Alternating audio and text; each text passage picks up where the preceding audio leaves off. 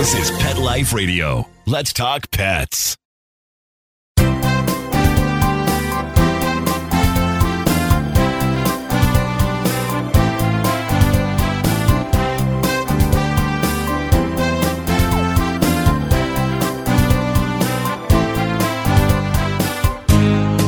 Good morning, good afternoon, whatever the case may be, wherever you happen to be at this lovely hour. Uh, by me here in Los Angeles, it's 9 a.m. If you're back east, it's noon.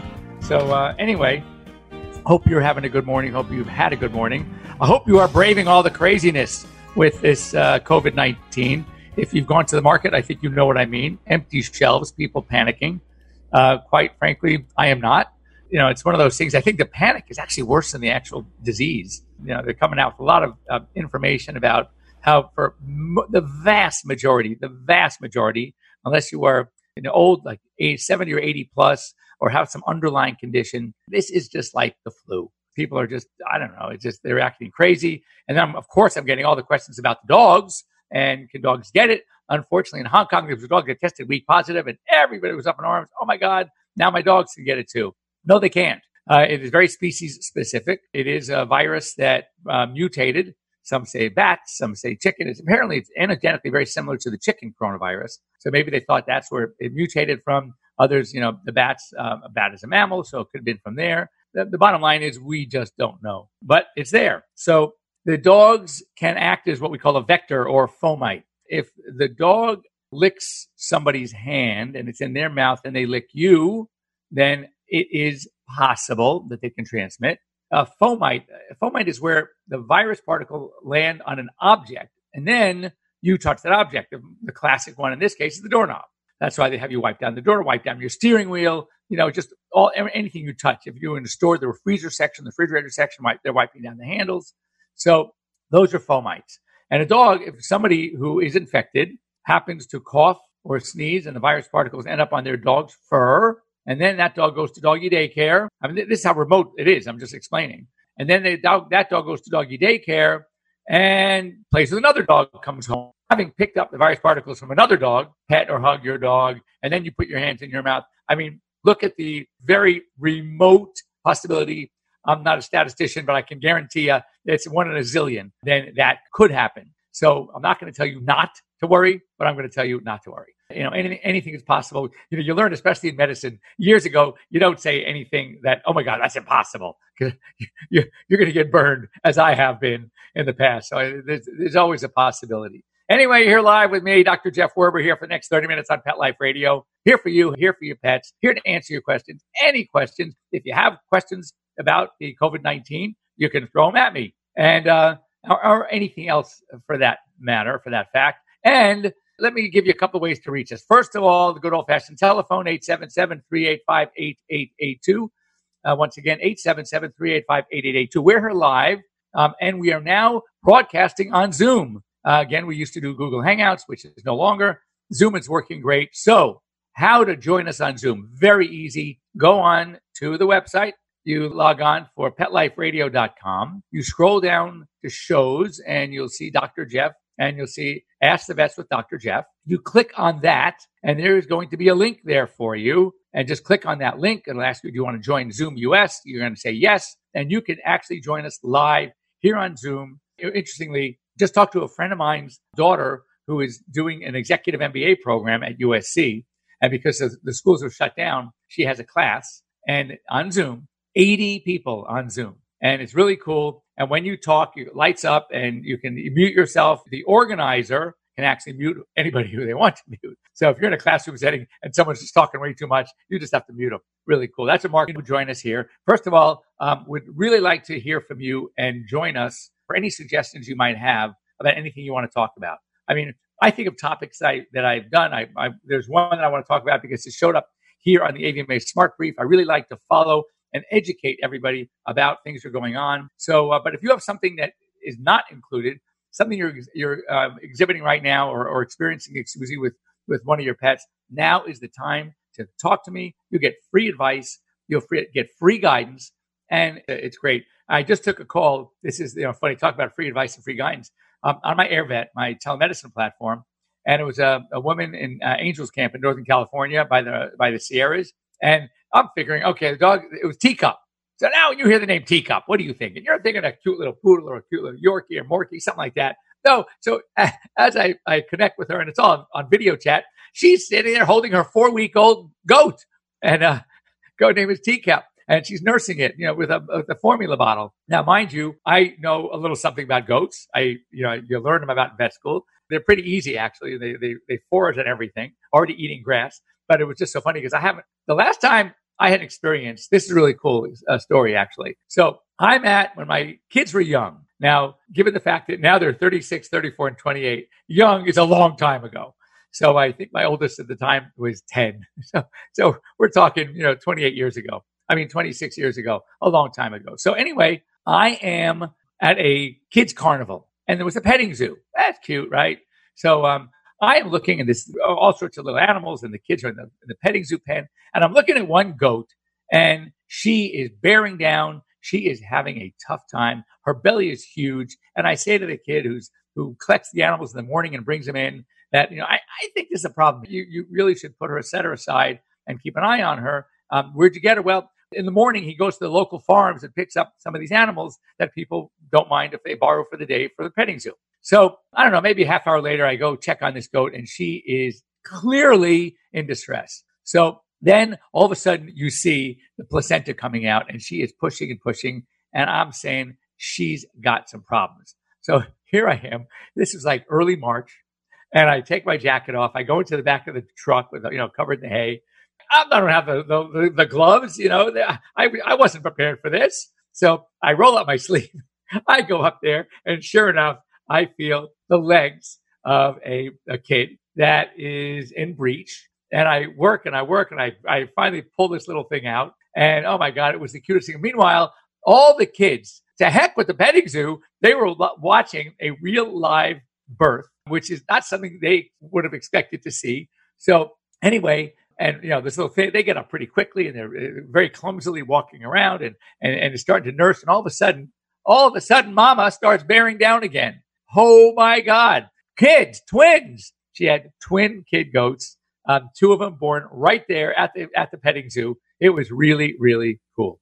So uh, that's about i think what did i say 26 years ago? That was my last experience with a goat.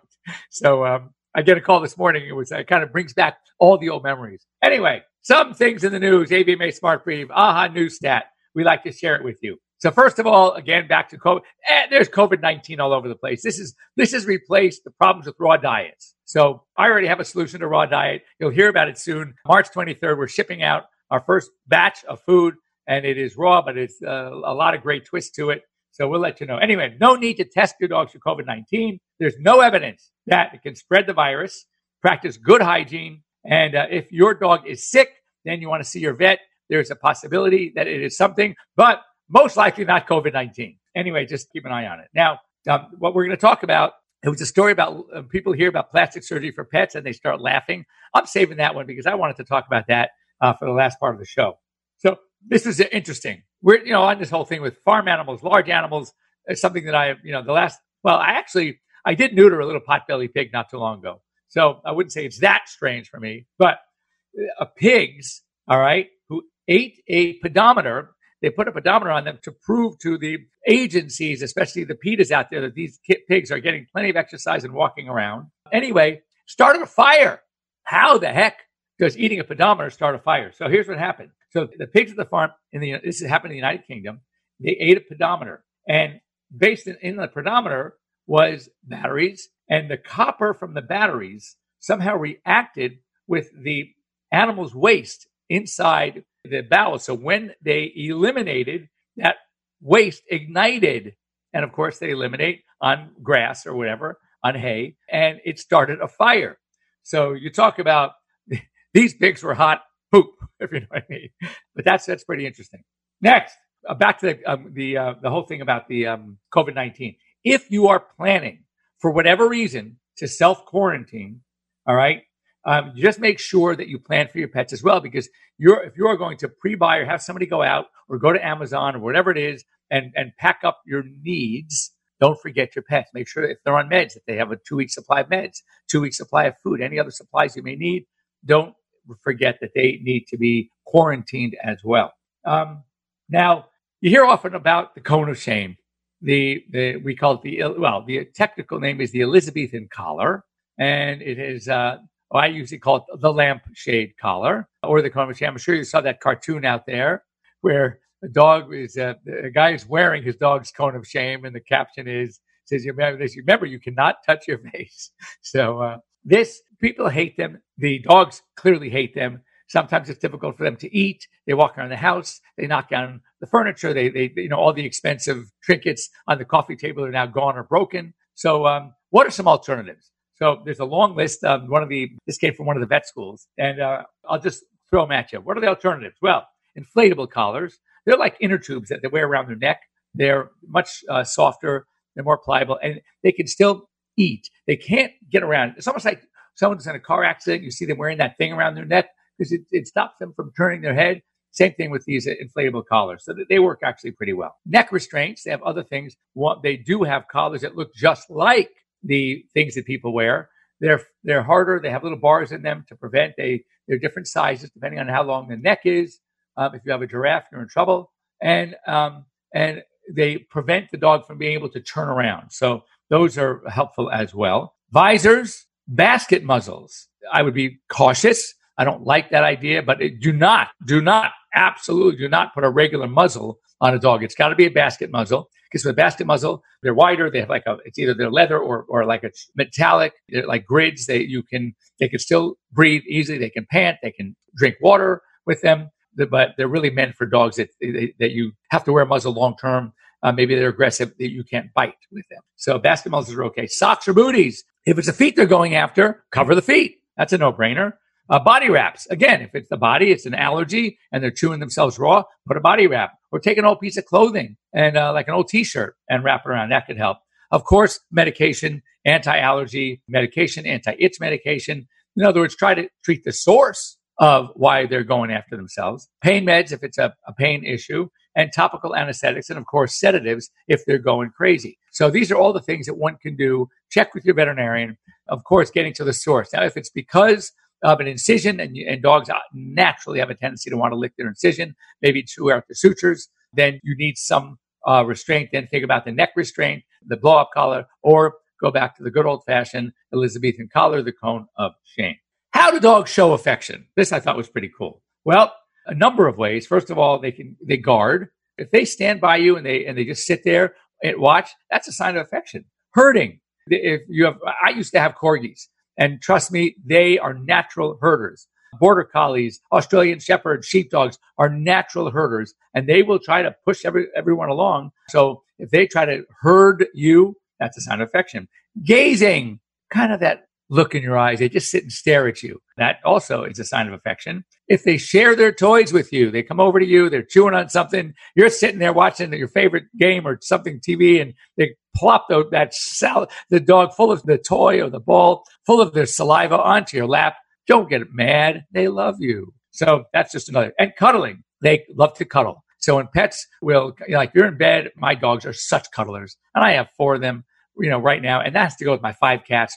Four of those five are also cuddlers. I know they love me, but then that that's also a sign of affection. And of course, tail wagging when they're happy to see you. That is really cool. Now, this was very, very sad. The story, more than sad, it angers me, and I hope it angers you as well. So there are a white giraffe, very rare. There was a herd of three. There was um, Mama and two of her calves. They were in a reserve in Kenya and now they're down to one. Poachers killed the mom and one of the calves.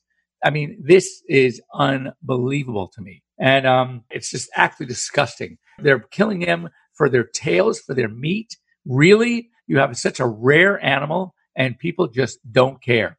Boy, I should I, I shouldn't say it publicly, but I wonder can can we get higher poachers to shoot the poachers? That might be a better target. But uh, yeah, it's very very uh, annoying to me. And um, another story I wanted to give, I'm trying to get, I have a classmate who, obviously a veterinarian, who's also a big time horse trainer. And he's trained some horses that ran, you know, all in the Preakness, the Derby, the Belmont. And um, uh, he and I have spoken about this, and I want to have him on as a guest. I tried to get him last night, couldn't reach him. Maybe I can try to get him next week. But it's all about what was going on in Santa Anita. I'm sure it's bothered many of us. I'm not into you know horse racing, but obviously it's, it's a huge sport, and um, uh, these horses that are racing love to run, and uh, it is it was very disheartening, very upsetting to hear of all the deaths. So um, anyway, it's happened. So I'm trying to get uh, Dr. Mike Tomlinson, as I said, my classmate, see if I can get him on the show and let's talk about this because his theories that I heard about months ago, and then reading this article, AVMA Smart Brief, tells me that it was pretty right on. So uh, I want to share it with you so you know what's going on. Anyway, don't go away. We'll right back after these short messages. We're going to talk about plastic surgery for pets. Don't laugh.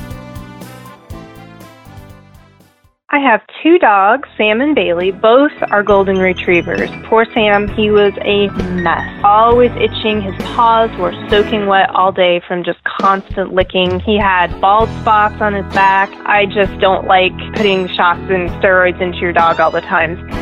D-I-N-O-V-I-T-E oh. dot com. Dinovite is nutrition. Probably two weeks after he started Dinovite, I started seeing great improvements. And today, 99% of his issues are non existent. It's amazing stuff. Since Bailey has been 12 weeks old, he's been a Dinovite dog, and he has zero issues today. He won't eat his food without Dinovite. When I get out the Dinovite, my dogs actually salivate, like I'm getting them a treat. They drool over it. Dinovite is the best thing you can do for your dog.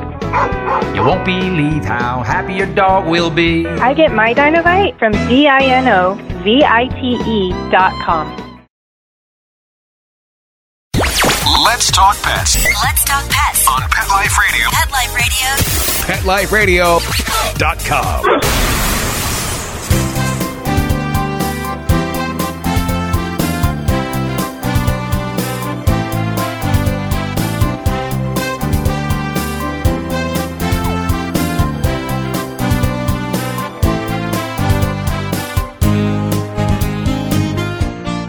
And you're back.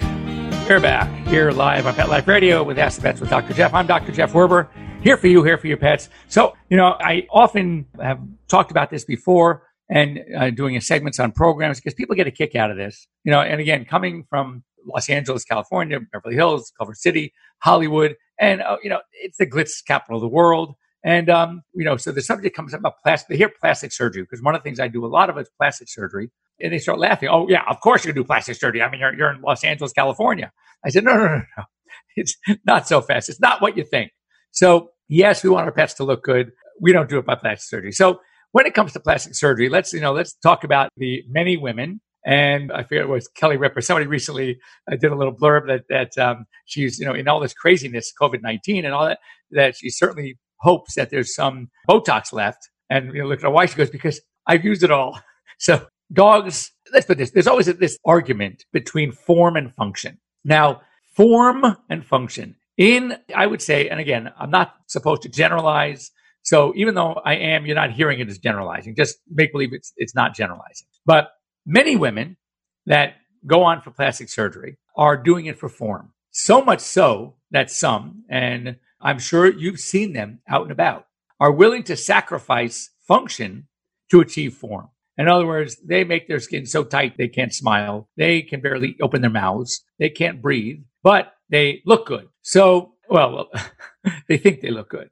So anyway, it's almost like a disease. I'm sure you've watched the show Botched. You see what people do. And I'm sure you're sitting there and going, you're incredulous. I can't believe they did that or they want to do that. So that is form. And that's very important for many to achieve a certain form. It's a certain look, uh, help with the aging process, whatever the case may be. Now, then there's function. Function is you already have that person or that animal that because of some deformity can't eat well, can't drink, don't breathe well, etc., etc. So they then will go under the knife for plastic surgery. That's when we do plastic surgery in our pets. That is the problem. It's because it's all about function. So here are some examples. The common ones, there's many ones that I do. There's a condition in dogs that uh, many breeds, we see it in Rotties, we see it in Shar-Peis, uh, uh, Chow Chows, that it's called entropion. The eyelids are rolling inward because they're just large and, and heavy, the lids themselves. They roll inward, and the hair on the very edge or the eyelashes on the upper lid are rubbing against the eyeballs, the corneas, and causing a lot of pain and irritation. And so much so that they're squinting, they can't open their eyes, you get discharge. They are miserable. So we do an entropion repair where we evert the lids, bring the haired portion out on top and bottom, top or bottom, sometimes actually also on the sides to eliminate that pain and distress and to correct their vision, of course, because now they can see, but it, it really takes care of the severity of the pain that they experience because of entropion. Another thing we commonly see is the nares. Now, I, I have Frenchies. I, I see a lot of Frenchies, and they have something called stenotic nares. It is the canine version of a nose job. So they have their nose that are so pulled together, they can barely breathe. You hear the, they're snorting. You see the difficulty. And there's a procedure. Uh, it used to be done surgically with, with a, a blade or electrosurgery. I do the procedure with laser. It is amazing and they do so much better post surgically. So we do is we open up their airways, we open up their nasal passage, and um, it is a great surgery. And again, these dogs do so well. The clients, the pet parents aren't thrilled because now they can sleep, but the dog doesn't snore as much. There's another surgery that often goes with it. It's not a visual plastic surgery, but it is a reconstructive, and that is the elongated soft palate goes at the same time. Again, we can shorten that elongated palate using laser. It is just amazing. It's a godsend, and the dogs do so well. Next up, skin fold pyodermas. These can happen in the head, the neck, tail base, where they have a such thick, heavy skin that is sort of accordion. It's folded on each other. And in those crevices, in those creases, they get severe infections, yeast, bacteria, and you're continuously working to try to get rid of these. Uh, we do this a lot in Shar uh, bulldogs. Bulldogs also have a very deep tail fold because the crook in their tail, it goes into the skin and then comes out again. And they need a procedure. It's kind of almost like a tail amputation and then recreate the little fold. So it looks like they have a tail, but they, you, you have to remove the tail. But, and again, these dogs are so much more comfortable after the surgery. So it's all about the function. It's all about how they feel, making them feel better. Um, there's also, you have a vulva that has an eversion of the vulva and they're getting continually urinary tract infections. So we have to recreate that. We have to fix that as well. So these are the kinds of things when we talk about plastic surgery for dogs, we're talking about uh, problems that they have, developmental anatomical issues that need to be repaired to let them live normally, to let them be comfortable. And, um, and again, they feel so much better. Sometimes it's very obvious to some, like a person knows what a nose looks like. They might see the little difference in a nose that had the stenotic nares procedure. The tails, I'm telling you, they do so well after it. Skin folds, I've reduced a lot of skin folds. And what, what we try to do, just like any plastic surgery, we're going to have to cut away some folds. And we leave little creases anyway, because a lot of these dogs have creases. We try to make the suture line fit right down at the back, the bottom of one of those, just a crease. It's not a fold anymore. And so it looks, it looks like it's natural. It looks like it's there. When I had my facial surgery, when my dog bit me when I was five, and I have a huge scar here. And what the doctor did, he kind of molded it where my smile line would be. So it looks like a smile line. And I smile all the time because of it, but uh, actually it's a scar.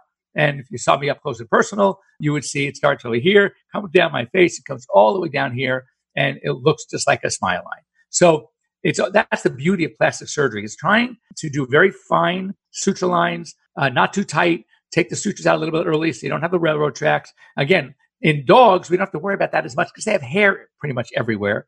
And so, from a cosmetic standpoint, we veterinarians are actually better off than plastic surgeons because we don't have to be as concerned about the scarring after the fact. All we need to be concerned about is how comfortable we help make the dog. So when you hear about a dog having had plastic surgery, don't chuckle, don't laugh, don't ridicule the owner. What are you joking, spending your money on, on aesthetics? It's not about the aesthetics. It's about the function. And these dogs that have it do so much better afterwards. Great for them. They feel great. And, um, you know, what I like about it is that, you know, it, it's, it's almost like instant results. As soon as the, the incisions heal, the dogs already feel so much better. And so from a, a one who, whose oath, whose goal is to help pets and help them feel better, it really is so satisfying. And I, I think that's why I love doing it. So anyway, if you have any questions, anything you'd like to talk about, many ways to get a hold of me. So, first of all, Dr. Jeff at petliferadio.com. Can reach me anytime. I get all my emails, drjeff at petliferadio.com. If you have a pet medical question, certainly, again, you can go to Dr. Jeff at Pet Life Radio. You can also log on or download AirVet. That's my telemedicine app. If you want to put me down for now as your primary, when it asks for your primary hospital, Jeff's telehospital, and then put down Dr. Werber, and you can have instant access to me as well. Or if you're a doctor, if your hospital that you go to is already an AirVet hospital, obviously put them down and your doctor or a doctor, there's always be someone available 24 7 to talk to you. And that's the beauty of AirVet. Also, you can follow me on Instagram, Twitter, Facebook, you name it. Got them all and watch my videos. And um, some of these things are, well, are things I talk about here in the show. I want to make sure everybody is privy to the things that I like to talk about that can only help you and your pets. Have a great week, everybody. Thanks to uh, Mark over at Pet Life Radio. And we will see you all here next week. Uh, have a good week. If you're in Southern California, stay dry. We have a week of rain coming. Ask me how thrilled I am. Anyway, we'll see you next week. Let's Talk Pets every week on demand, only on PetLifeRadio.com.